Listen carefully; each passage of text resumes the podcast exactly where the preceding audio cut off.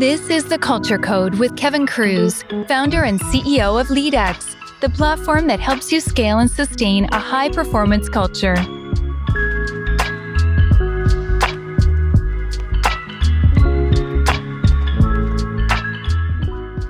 Hello, everyone. I'm Kevin Kruse. Welcome back to another issue and episode of The Culture Code. Our guest today, I'm very excited because I'm actually a customer of his company. He doesn't even know that until right now. The COO and Chief People Officer at Headspace, Karan Singh. Karan, welcome. Where are you coming from today? Kevin, thanks so much for having me. I am uh, dialed in from the Bay Area. I'm all the way out in Philadelphia, but been spending more and more time in the Bay Area and uh, really had fun in San Jose the last trip out. So you're a lucky man to be living where you're living. Certainly feel that way. So let's start at the beginning. Obviously, a lot of people out there know of Headspace. Hopefully, anyone that's in the health, wellness, mental fitness, even game or field, but there might be people who aren't familiar with your organization. So, what do you guys do? Certainly. Well, we are a comprehensive mental health care platform. Everything from mindfulness and meditation resources that many of you would love to hear that you're a member here, know the orange dot on your phone for access to support, but all the way now to clinical support, coaching, therapy, psychiatry, even serving as your company's employee assistance program, your EAP. It's great. About how many employees worldwide? We have about a thousand people across the country, everything from licensed coaches and clinicians to Emmy award winning producers and data scientists. So, quite a collection.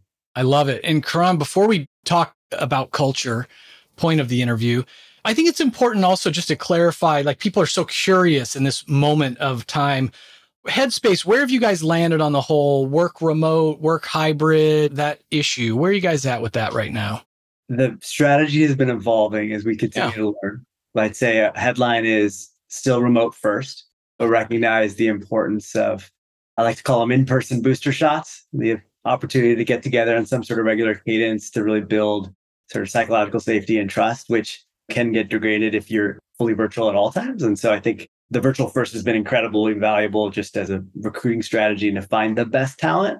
But I think it's both and. You also need some opportunities for to gather. Yeah, I appreciate you sharing that. It's certainly obviously not an easy issue. If there was one right answer, we'd all be doing it already. And so we're all exploring and each organization's different. And you really contributed, I think, to the conversation. I hadn't heard that term and I love it. In-person booster shot. You know, even if you're remote first, the value of coming together intentionally. So culture is kind of a squishy thing. Every company, it's unique.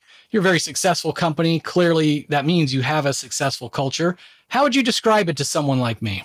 Well, we define culture as really, I'd say, who we aspire to be as an organization. And I think our culture is a couple keywords. One is inclusive, want to be representative of who we serve. Two is impact driven, really ultimately want to be delivering real member value. And the third is curious, start with the beginner's mind, fundamental practice, part of mindfulness practice. That doesn't happen by accident, right? They don't just all magically show up that way. So, what are you doing to foster this culture? It certainly doesn't happen magically. You need to create it. And it's really special when it does, though, happen organically. I think we're really proud of the culture we built at, at Headspace. And I think a large part, it's because we know that mental health and culture are just inextricably linked. And so our mission, our vision is in fact supporting the mental health and well-being of, of employees. And we take a lot of those lessons and we apply that to to really create a our own healthy and healthy and happy workforce. There's a few maybe traditions or rituals that we use to, to really reinforce that. Everything is as simple as daily company-wide meditations. Really every all hands starts with a guided meditation by one of our teachers which is just a great opportunity to pause set an intention going into a meeting. We have twice a month mental health days, what we call mind days, really space boundaries to make sure that they're, again, there's space to recharge.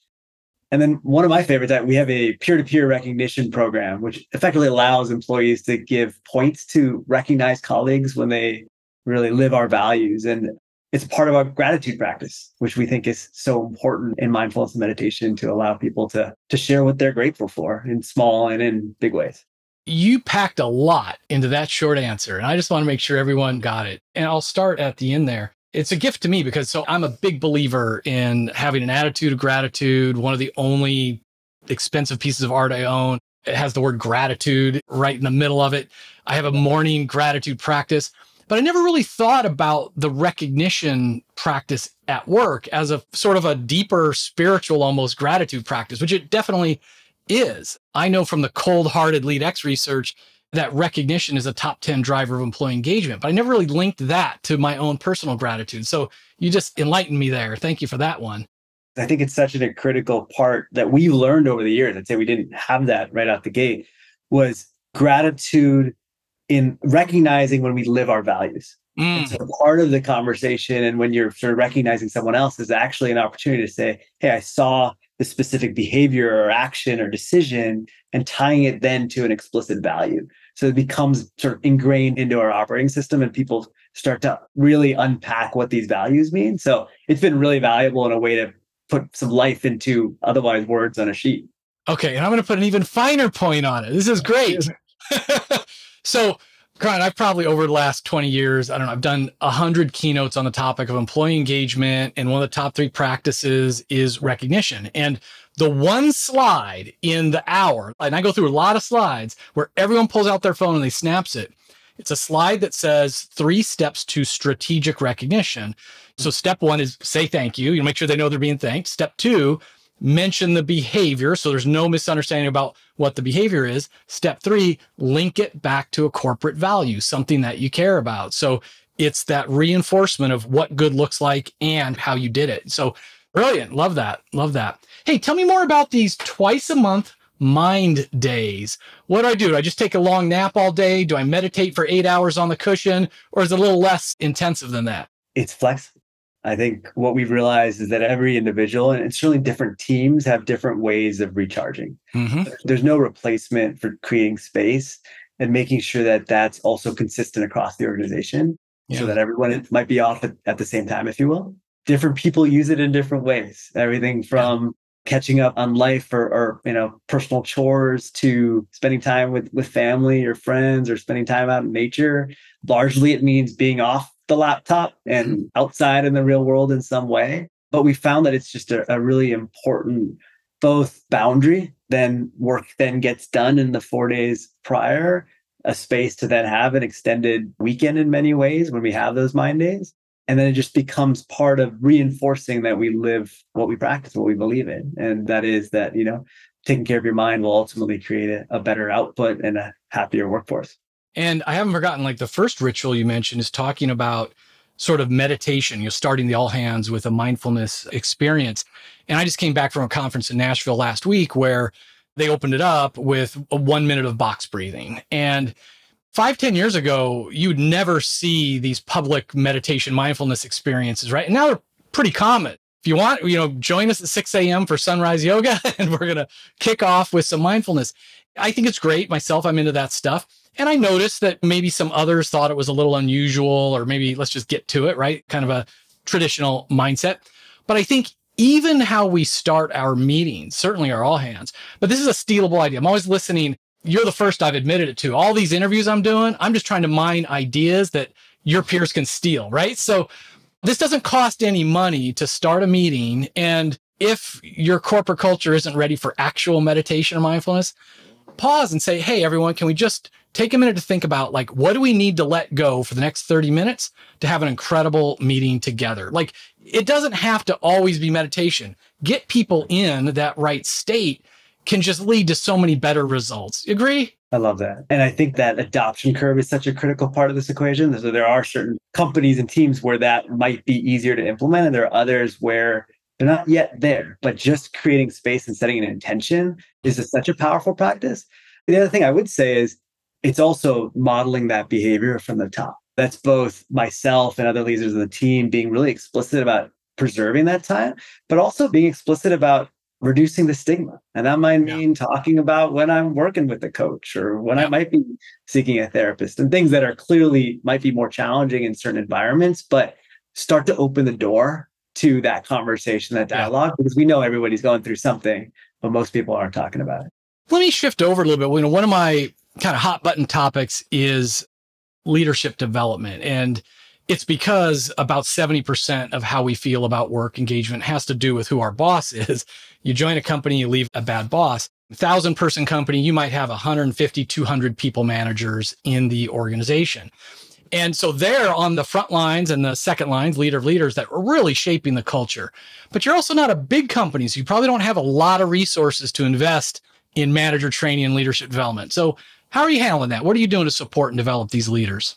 Focus on less but better for sure. And I think that's both in how we think about where we make investments, but also how we encourage our managers to operate in a sustainable way because we know that the stress and burnout amongst that manager layers is rampant across the economy and certainly can be in a high growth organization.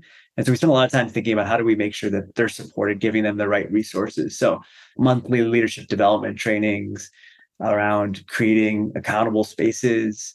One of the most important things we've rolled out over the last year, which is becoming superhuman. Mm. this collaboration we did with a team of neuroscientists and faculty members from UC Berkeley, where we really talked about like how do you create a workplace that is both remote first, but create space for people to work smarter, not harder. And I think we all jumped in post or in COVID and just worked as hard as we could and realized we didn't have the dial at the right level. And so this is things like focusing on MIT's most mm-hmm. important tasks, doing calendar cleanses, scheduling blocks of time for deep work, things we know that are on the periphery, but haven't actually operationalized. Mm-hmm. And so mm-hmm. we made it very explicit. We had everybody across the company run through this program.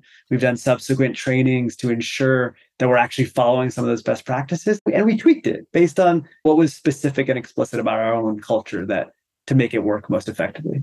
Becoming superhuman, not worried about setting the bar a little high there, huh? yeah. The only task worth doing is the impossible. So.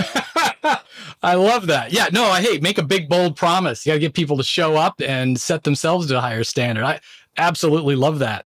One sign of great culture is great business results. But along the way, it's nice to do some check-ins. So, are you doing the traditional employee voice surveys? Do you have other types of things? Are you some people do those annually, sometimes they pulse them. How do you approach this kind of culture data, employee data?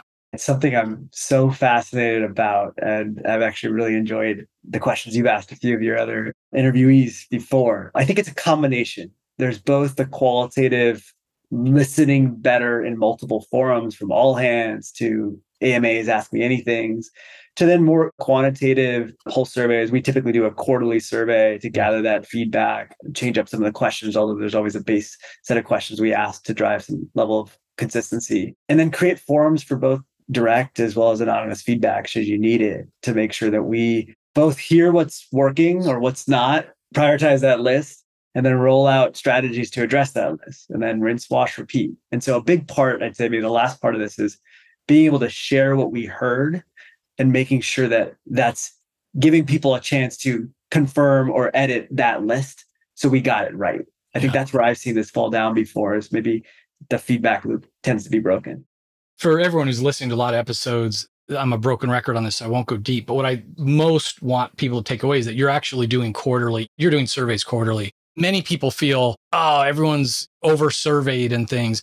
When it comes to manager effectiveness, engagement, et cetera, quarterly is usually the right pace. If you have to report your financials quarterly, why aren't you measuring your culture, your people stuff quarterly? If someone gets disengaged, depending on the how hot the economy is, you might have six weeks to 12 weeks before they've found another job somewhere else, right? So you can't wait one until 12 months go by to address an issue. So that's the big takeaway to me.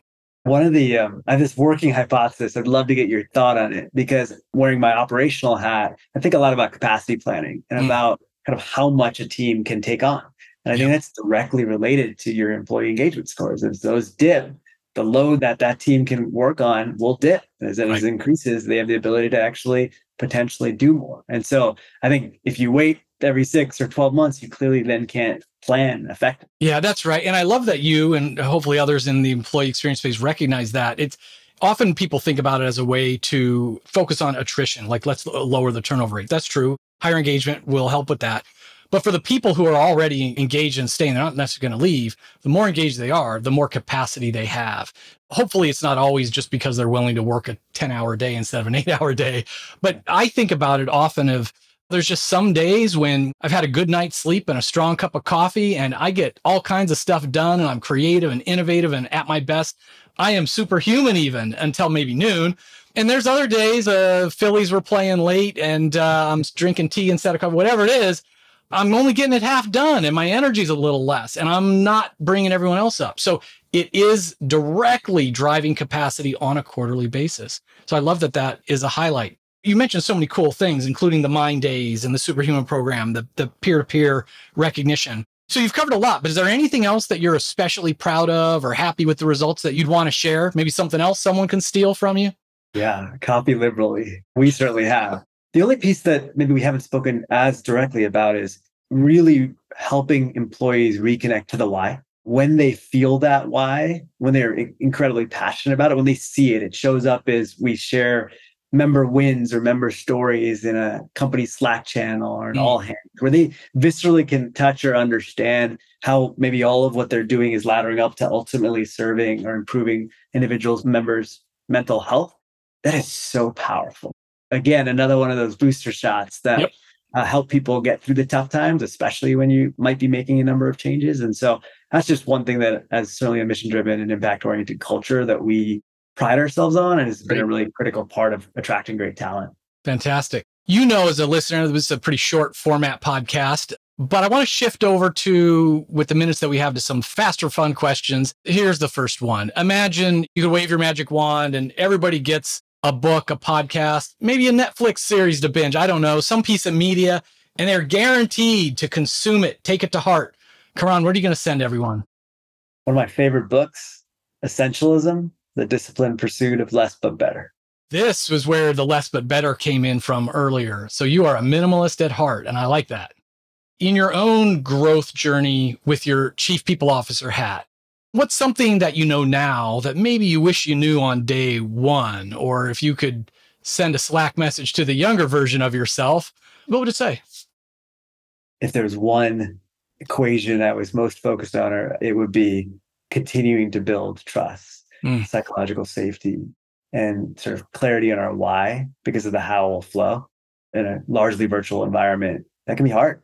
Stuff can build up, the gunk can build up, and it starts to slow down the operating system. And every so often, you need to really be, or I found that I want to be even more intentional and create more space to continue to focus and deliver and build trust. Isn't that amazing? Like trust and safety, if you get that right, almost everything else is easy. You might still have a tough conversation, but it's not a conflict. You might need to argue your side of, how to solve a problem, but it's you don't need persuasion. If you have high trust, high psych safety, like almost everything else is easier. It's, it's just incredible. We're talking here, uh, this interview, it's late October. And so I'm sure you're already geared up for next year, a big uh, 2024. Again, with your CPO hat on, like what's your focus area? What are you going to lean into on the people side? Number one is trust, continue to build psychological safety and an environment of inclusion and belonging. Number two is reconnecting with the why and making sure that everyone really understands just the thousands and hundreds of thousands, if not millions of people who are getting better. And then the third I'd say is really a focus on, on accountability and, and ownership, being encouraging courage in decisions and being accountable for results. I think it's a never ending quest. And I think it's part of both head and heart, connecting with the why and delivering on the results. And the both don't have to be in conflict. So spending a lot of time and energy making sure that those are humming well. So much wisdom there. I keep behind me. I don't think they're in the shot right now. A scale, back and forth scales. And I think about former CEO of Campbell Soup, Doug Conant, would say, you know, you need to be tough on standards, but tenderhearted on people. It's both results focused, but intentional and caring about the well-being. Not an easy balancing thing to do, but what a great focus for next year. I'm sure you've got a lot of exciting things going on at Headspace. Um, what are you most excited about, though, for the company right now? We do have a whole lot coming. I'd maybe boil it down to two items. I think the first is really just continuing the momentum. I think we've been building and delivering this full stack care model all the way from the newly launched Headspace EAP product that we now have for employers and health plans with content and coaching and clinical services all part of this core experience. And then the second is really bringing the promise of our merger. We merged two companies, Ginger and Headspace, back in 2021. And we've been on a journey to merge our member and customer experiences. And we are now at a point where we have a single brand and a single member app experience. And I think that largely means removing friction, keeping it simple, allowing you as an end user now to be able to get access to covered care. And that we think that that's a really big part of reducing stigma and ultimately achieving our mission. We're going to end it right there. COO and Chief People Officer at Headspace, Karan Singh, thank you for first all the work your organization's doing, the impact you're having. Thanks for carving out some time to let us steal your secrets for building great culture. Thank you so much, Kevin.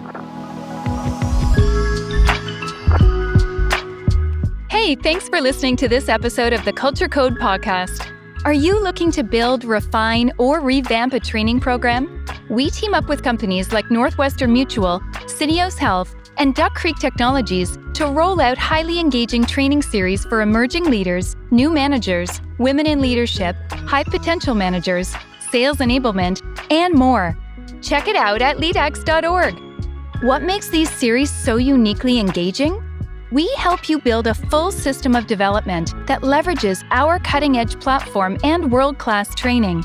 We blend together world class cohort based virtual training and group coaching, personalized nudges, micro learning, and on demand office hour style coaching.